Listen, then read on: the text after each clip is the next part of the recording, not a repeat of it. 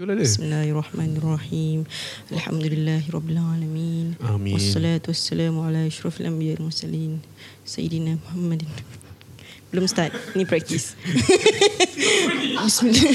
بسم الله. الذي لا يضر مع اسمه شيء في الأرض ولا في السماء وهو السميع العليم. الله. كو الله الله تبكر أوكي أوكي ماين ini udah record yang tadi ya oke alright. Oke go.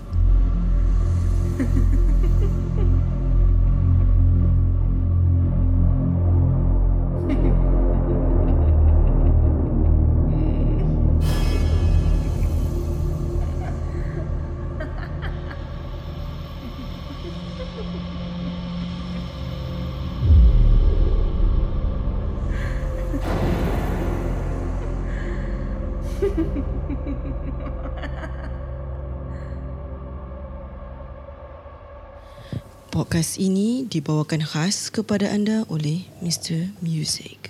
Selamat datang ke podcast One Basket. Anda sedang mendengar Jasmine, Afiq and Ziwan di home studio Mr. Music. Di sini, I ingin berkongsi dan menceritakan kepada anda semua suatu tragedi yang menimpa pada rumah tangga I. Tragedi ini sangat memberikan impak kepada diri I dan suami I. Pada bulan November yang lalu, I and suami I kita sering bertegang urat. Ada saja yang tak kena walaupun perkara tersebut adalah perkara kecil.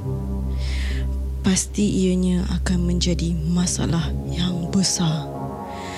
Kelakuan suami I semakin hari semakin pelik. Tingkah lakunya yang tidak dapat saya fahami dan ada saja yang tak kena. I semakin lemah. Semangat I mula runtuh.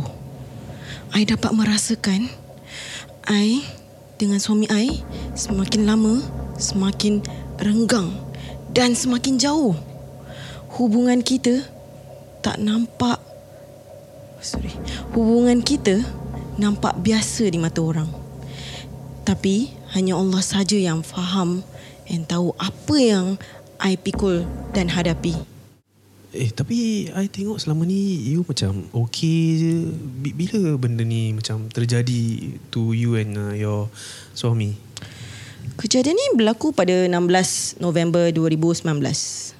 Okay Date ni adalah date yang I tak boleh lupakan. Berlakunya ketegangan dalam rumah tangga I ni di mana setiap kali bila I balik rumah, badan I akan menggigil. Bahu I mula berat. Kepala I s- mula mabuk. Hati I rasa takut. Setiap malam, I susah nak tidur. Perut I selalu sakit sebab masuk angin. Tak selera makan. And I selalu rasa rimas bila baring sebelah suami I. Kita balik rumah tidur. Keluar rumah pergi kerja. Rumah pula tak terurus. Hmm. Kita mula buat hal masing-masing. Kita dah macam zombie kat dalam rumah tu. Zombie. Kira, kira ni lah macam The start of korang punya Pertelingkahan lah Ya. Hmm. Ya. Ah. Macam gitulah. Seram jugalah bila rasa macam gitu eh. Bila Ta- balik. Tapi rasanya uh, Kenapa boleh jadi macam gini Hmm. Okay, cerita dia macam gini lah eh. Okay Pada jam 12.45 pagi, I ingat lagi. Cuaca pada waktu tu berangin. Hujan lebat, sejuk and sunyi. Hmm. Suami I dah tidur lena. I masih belum boleh tidur lagi lah. Okay. I teringat pesanan ayah I. Isikan rumah dengan ayat-ayat Al-Quran. Malam tu nak on Spotify Ya. and I play lah ayat-ayat Rukyah. Hmm. Few minutes lepas surah tu dimainkan, suami I terbangun. Hmm. Dia kata Yang dia rasa panas Kain selimut Basah sebabkan peluh dia Walhal Aircon dalam bilik I On paling sejuk sekali. Bila I pandang rawat suami I Dia nampak lain lah Kening dia berkerut. Muka dia jadi merah padam. And dia betul-betul tak nampak macam suami I. Oh jadi apa yang apa yang terjadi bila masa tu? Wow. Kejadian malam tu memang I susah nak ceritakan Sumpah I susah sangat nak cakap ni In detail Pasal right now Even sekarang ni I tengah cerita ni I tengah menggigil Sebenarnya Really I tengah rasa sejuk tangan I Tapi you rasa okey untuk ceritakan? um, I kena kuatkan semangat I balik lah Eh, you I know it's a very hard story to share lah. Hmm. Tapi I betul nak you bertabah and um, I want you to kuatkan yang semangat. Mm. I think I think she needs a break ah. Maybe Yeah, this this story is quite heavy for her to share. Yep Um, so let's take a break for a short while. Um, we got some messages daripada Mr. Music yang kita ingin um, apa tu share dengan korang. So we'll be back right after this break.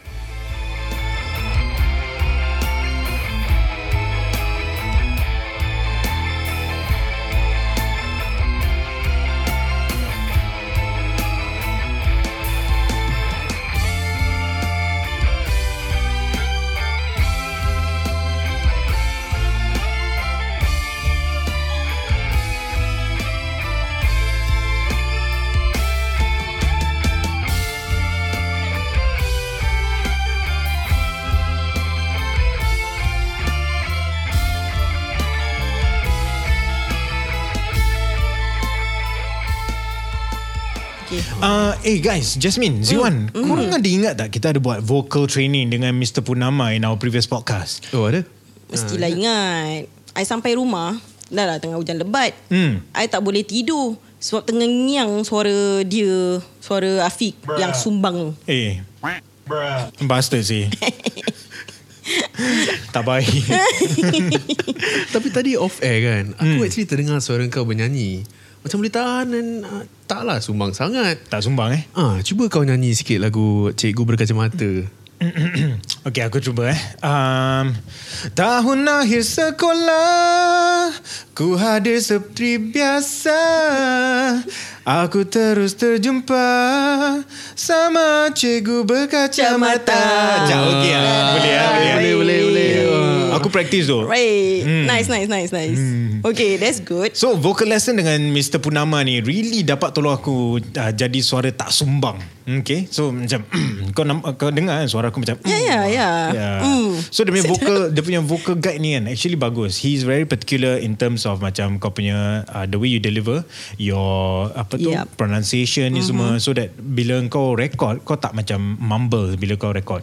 Hmm, I didn't know orang suara sumbang macam you boleh jadi merdu. Hmm, boleh. Okay, ah, not bad. Sebab a lot of my friends comment and cakap yang no point diorang pergi vocal training. Hmm. Sebab the biggest reason why they say that because diorang tak ada confident yang diorang boleh nyanyi and I'm one of the person yang tak ada confident. Honestly, last time yeah, honestly last time I pelik ah sebab sibling saya semua boleh nyanyi. Hmm. Dekat karaoke diorang nyanyi sedap. Sedap eh? Hmm. hmm. Boleh tahan lah At least merdu lah hmm. Tapi bila part ayah nyanyi Sumpah suara I macam Lagi teruk dari Afiq lah Macam suara katak pun ada lah Kata eh. Eh tapi You ada belajar kan Vocal guide dengan Mr. Purnama Last two weeks gitu Yeah I did And I'm happy That Mr. Music ada this Vocal guide service Sebab Alhamdulillah Suami I cakap But after two weeks belajar eh Oh. um, I cakap My husband cakap yang I punya suara Or nyanyian I Dah improve sikit Oh. Sebab telinga dia Wah, dah improve. Ya, telinga dia tak berdarah lagi. Oh. Hmm, itu paling penting. Telinga jangan berdarah. Tapi hidung dia berdarah tak? Uh, itu kalau hidung berdarah dah lain makna. Hmm. Ah. Okay. Bagus juga apa? Aku actually happy gila. Aku tak tahu kenapa, but aku happy gila sebab nyanyian aku dah tak sumbang lagi. In fact, orang ada banyak servis lain lagi. I just want to give a shout out to all the creative people out there yang ada karang lagu sendiri tapi tak tahu mana uh, siapa, tak tahu siapa nak buat demo. Mr. Music is ready to help your dreams turn into reality.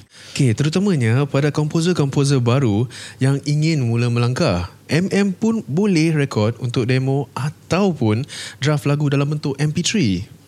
Tapi jangan malu, jangan segan. Email je Mr. Purnama. Jika korang nak tahu lebih lanjut, longsurilah IG mereka at Mr. Music which is uh, M-I-S-S-T-E-R-M-U-Z-I-K. Nice. Ya, Mr. Purnama pun sangat pemurah orangnya. Bukan pemurah, Dia peramah. pemurah. Dia dua-dua lah. Dia dua-dua. Dia memang pemurah, pemarah, pemarah, Oh, tak boleh. pemurah, Nanti, nanti orang peramah. berafri. Oh, tak boleh, tak boleh. Semua eh. Per- pemurah, pe- peramah lagi. Penyayang. Ah. Penyayang, je. penyayang untuk isteri lah. Oh, so sweet. Oh. okay, Okay. korang. Jom lah call Mr. Purnama. Kita minta dia ajar vokal lagi. Lagipun Afiq, you dah karang lagu baru kan? Ada. Ciptaan sendiri. Yes. Jom lah pakai Mr. Music and Service. Jom. Ah, lepas you lepas you sambung cerita kita call dia. Alright. do this. Okay, dah. Dengarlah lagu ini. Pada malam itu Memang keadaan pada waktu itu Sangat tegang. Tegang macam batang air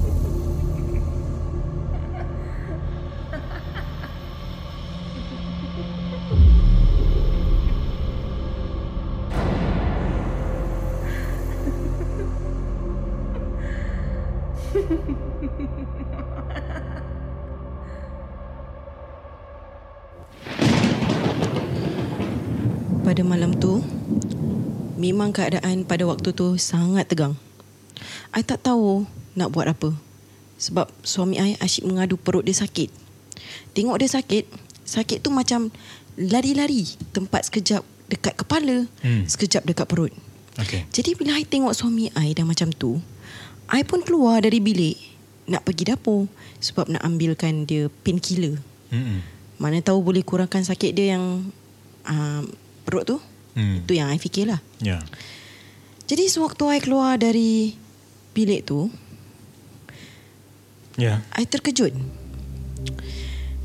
Dan I tergamam. Bila I tengok dekat dapur I, Hmm. meja makan rumah I, tiba-tiba berasap macam terbakar gitu. Oh, terbakar. Oh, okay. Tapi meja tu tak terbakar, tak ada bau api pun. Hmm. Bentuk asap pun macam weird gitu. I panik, I lari masuk bilik. I lock pintu sambil peluk suami I. Hmm. I nangis sebab takut sangat. Ui. Tapi macam gitu apa, apa, apa macam mana boleh sampai jadi begitu? Itulah. Then after that, hmm. you buat apa lepas tu? Selepas berapa minit, I masih lagi dalam keadaan ketakutan. I call bapa I. Hmm. Ayah, datang rumah ayah.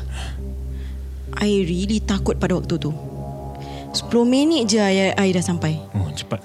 Lagipun rumah ayah I Hmm. dekat dengan I. Oh. Dia pun pandai sikit buat gangguan ni. Jadi apa dia buat? Dia ambil minyak atar. Hmm. Dia bacakan ayat suci Al-Quran. Lepas tu dia sapu belakang tengkuk suami I. Nak tahu apa jadi? Apa jadi? My husband terus menangis terisak-isak. Macam ada orang meninggal. Oh. Okay. Dia kata tengkuk dia rasa sakit. Oh.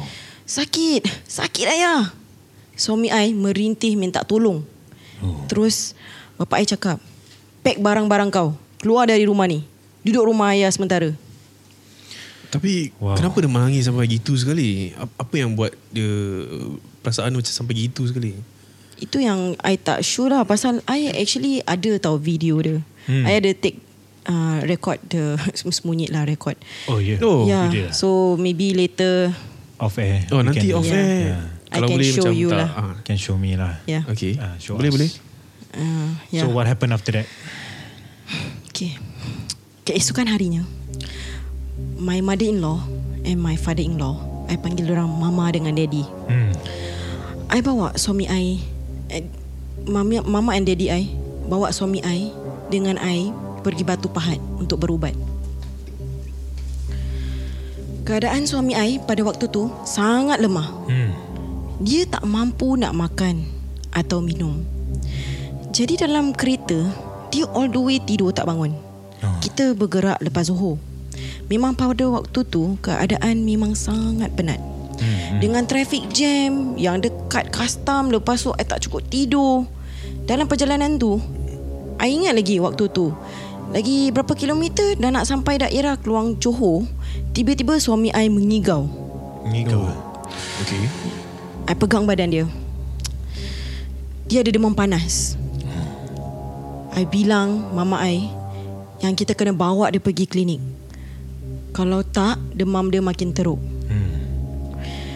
Mama cakap badan my husband ni terlalu panas. Jadi nak kena cocok drip dalam hmm. badan dia untuk turunkan panas badan dia. Yeah. Okay. Mama I dulu nurse. Hmm. Jadi dia tahu macam mana nak handle orang demam panas. I see. Ya. Jadi daddy I pun decide untuk stop dekat Keluang Johor untuk cari klinik. Kita pusing daerah Keluang, tak ada satu pun klinik yang ada drip. Oh. Cuma yang ada dekat hospital. Kita semua tak nak hantar my husband pergi hospital sebab takut nanti kena tahan lah. Yeah. Nanti tahan tak boleh keluar. Hmm. Sebab kita nak cepat-cepat bawa jumpa ustaz. Correct, Pergi yeah. berubat. Kat Lagi Batu cepat. Pahat kan. Hmm. Cari punya cari Hari pun dah malam Waktu pukul 9 lebih malam Hmm. Akhirnya jumpa juga klinik yang boleh tolong untuk cucukkan drip dalam badan. Alhamdulillah lah. Okay. Lepas satu jam setengah Demam panas suami I pun dah turun. Kita semua terus naik kereta Bergerak pergi Batu Pahat. Waktu tu Dalam pukul 11 malam Hmm. Sampai di Batu Pahat Kita semua sesat. Tak dapat cari rumah ustaz tu. Daddy I check dekat Waze app dia Tapi bila kita ikut GPS Hmm. Kita masih pusing dekat tempat yang sama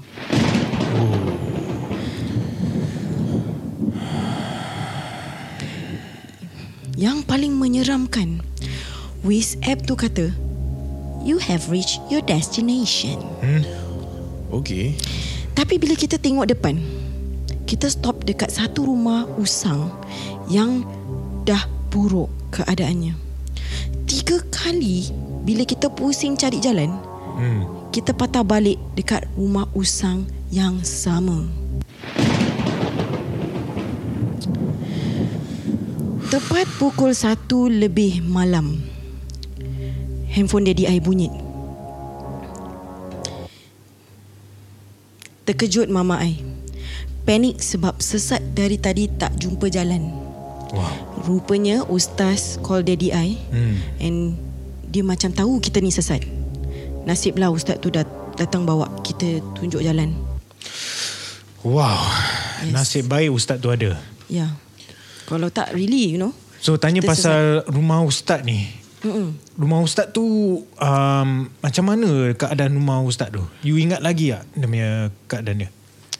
Lorong nak pergi kat rumah ustaz tu hmm. Gelap tak ada lampu Very Oh. very gelap Jadi memang area tu memang Area gelap. tu lah. tak ada lampu Ha, dia macam very small road, very hmm. narrow. And then nak dah sampai rumah ustaz, rumah ustaz tu nampak normal. Normal eh? Ya, macam rumah like a- kampung ke apa? Tak dia bukan kampung kayu macam teruk sangat tak lah. Ah, ah. Tapi Dia rumah dia rumah seorang yang kat lah. situ ke? Ada rumah Ada lain? lagi rumah tapi berjauhan lah. Oh, ha, okay. Cuma ni rumah teres, rumah batu. I see. So nampak macam modern sikit lah. So, Jadi bila kita dah sampai depan rumah ustaz tu, kita pun mula bercerita. apa yang terjadi. Gedebak, gedebuk, gedebak, gedebuk. Ustaz J tu kata, Hmm. bukan suami awak saja yang perlu berubat. Awak pun sama. Wow. Ya. Yeah. Dalam hati I, Ustaz ni betul tak betul. Yang ada masalah bukan aku weh. Hmm. Tak apalah, layan je lah Ustaz ni dalam hati. Ustaz J terus letak kerusi, dua kerusi kayu facing hmm. the kiblat. Dan Ustaz tu suruh kita duduk. Tenangkan fikiran and berselawat. Daddy I hmm. dah standby diri sebelah my husband. Takut dia meracau. I see. Ustaz mula berubat suami I and bila ustaz tu mula baca ayat-ayat suci Al-Quran, Hmm. I yang menggelabah. Uh. Perut I sakit macam ada orang cocok dengan jarum. Uh. I perhatikan ustaz tu. Dia letak jari tunjuk dia dekat atas kepala. Kemudian belakang badan dia. Lepas tu ustaz letak telapak tangan dia dekat dengan perut dia. Dan mula genggam sesuatu macam ada sesuatu yang dia genggam. Hmm. Dia naikkan ke atas dekat dia punya throat. Teruk dah. Okay. Suami I muntah. Berkali-kali dia muntah. Dia muntah. Ya. Dia muntah apa tu? Ah, tu, dia dia, dia muntah. belum makan kan? Macam Dia- mana boleh muntah? Yes, tapi dia muntah, ah, dia ada muntah sesuatu tapi bukan uh, makanan. Dia muntah air liur dia, lepas tu dia muntah banyak kali tu dia tak keluar apa-apa.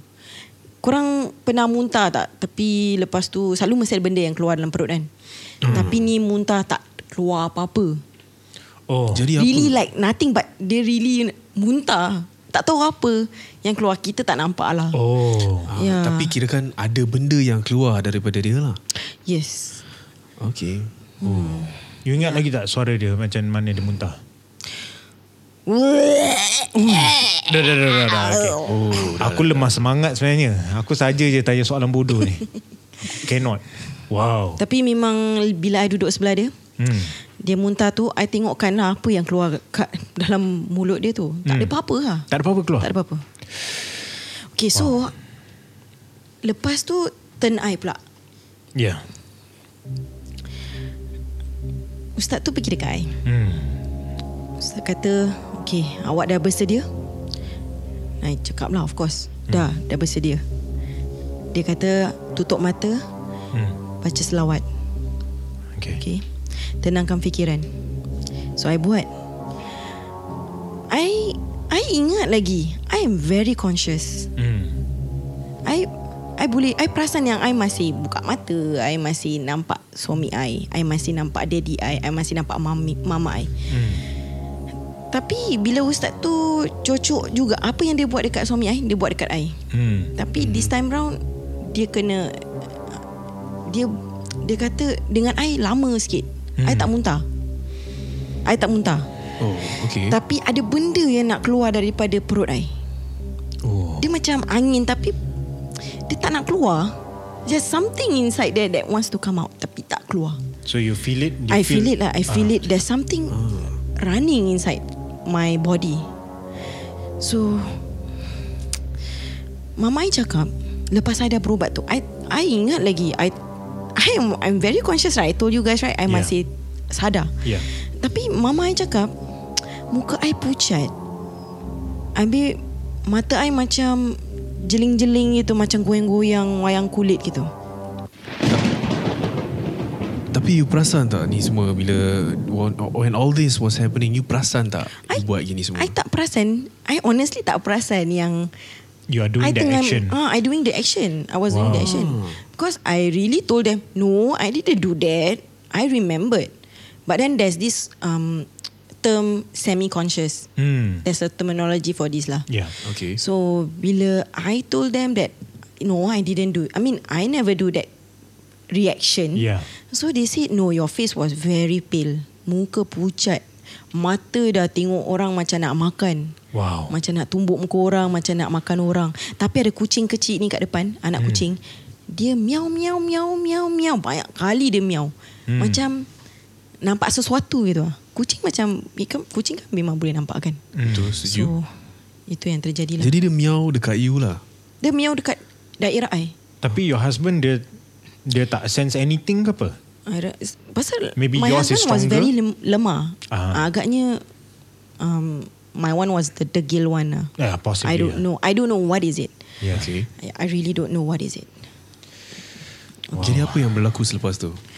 Okay, so lepas ustaz tu dah berubat dalam satu jam setengah, Hmm. Mm-hmm. ustaz tu tak kasih kita jawapan tentang gangguan ni. Hmm. Sebab dia tak nak buat sembarang andaian and dia tak nak kita bersangka buruk. Right. Oh, okay. Ya. Okay, so kisah-kisah yang korang dengar ni tadi Hmm. is berdasarkan pengalaman I sendiri. Hmm. Jangan terbawa-bawa, okay? Okay. Okay, pendengar pun sama. Jangan terbawa-bawa. Jika you all mempunyai pengalaman akan macam I, Hmm. tolong jangan panik. Yeah. Jangan cari bomo atau orang sungsang. Carilah yang pakar berubat, perubatan Islam. Hmm. Itu saja dari saya. Jadi sekarang ni yang kita berbual ni, yang kita tengah berancang ni, adakah ni Jasmine yang sebenarnya atau Um, korang rasa?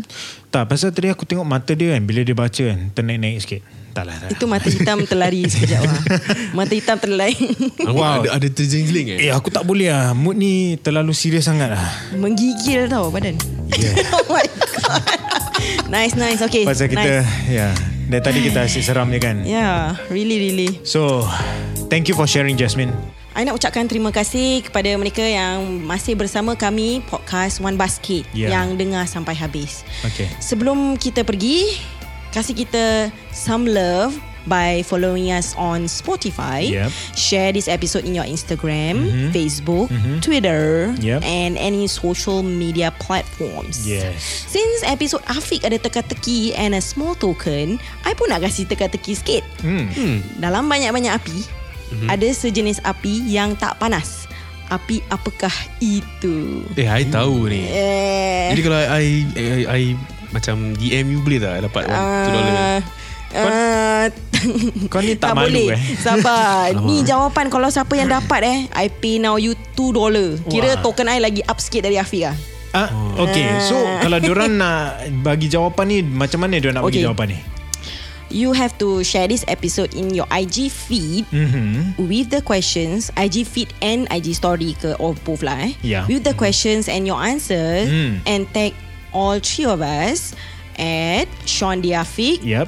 at Z1 and Jasmine Purnama Yeah. okay so siapa yang go uh, I mean dapat jawab dia dapat Hmm. ah yeah so we thank you for your support and we will see you in the next basket Bye. gang bye Bye-bye.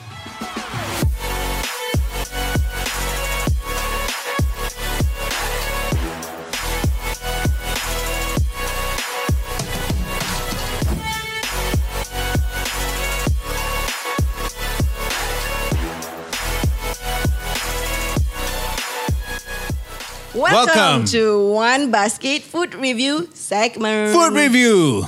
Food review.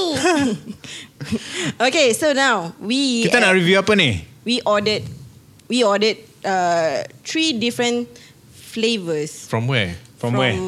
Bakes by Za. Bukan ni kau masak. okay, sorry. Bakes by Za. Bismillah. Ui, sedap Syul. serius, serius, sedap, sedap. Ooh. I should try the rice after this. Oh wait. Here's the thing. Pada aku kan, walaupun rasa dia macam macaroni goreng, Mm-mm. tapi it's not uh, muak ataupun jelak. I'm gonna try the um, SC04 kan ni? Sorry, SC01. Ah, one. Okay, it's chicken, rice and broccoli. Oh my god, this is good. Sedap kan? Mm. Honestly, I would, I would say this is better than uh, mm. the hmm. pasta. Oh yes, sedap way. All right, that's it for our food for our first food review. Yes, it's really shit. But we'll get there one day. We'll get there. Mm-hmm, We keep it raw, we keep it real. oh yeah. If you like um, our video and you want to check out our podcast, you can check out our podcast in the description below. We'll leave a description for you to check out One Basket Check Podcast. below. Yeah. Okay. And we'll see you in our next um, full review. Right. See Bye-bye. you. Oh, do let us know if you wanna get us to review any other food. Ooh, Yes, nice. we'd love to do that. Yeah. Yes. We'll improve lah. Don't worry about it. I know you don't like it yet. Ya, kita beli sebenarnya okay makanan ni. That's Wah. why we give shit Don't review. worry, it's not sponsored. That's what we give shit. okay, It's dah. not Okay, dah lah, actually too much. ah.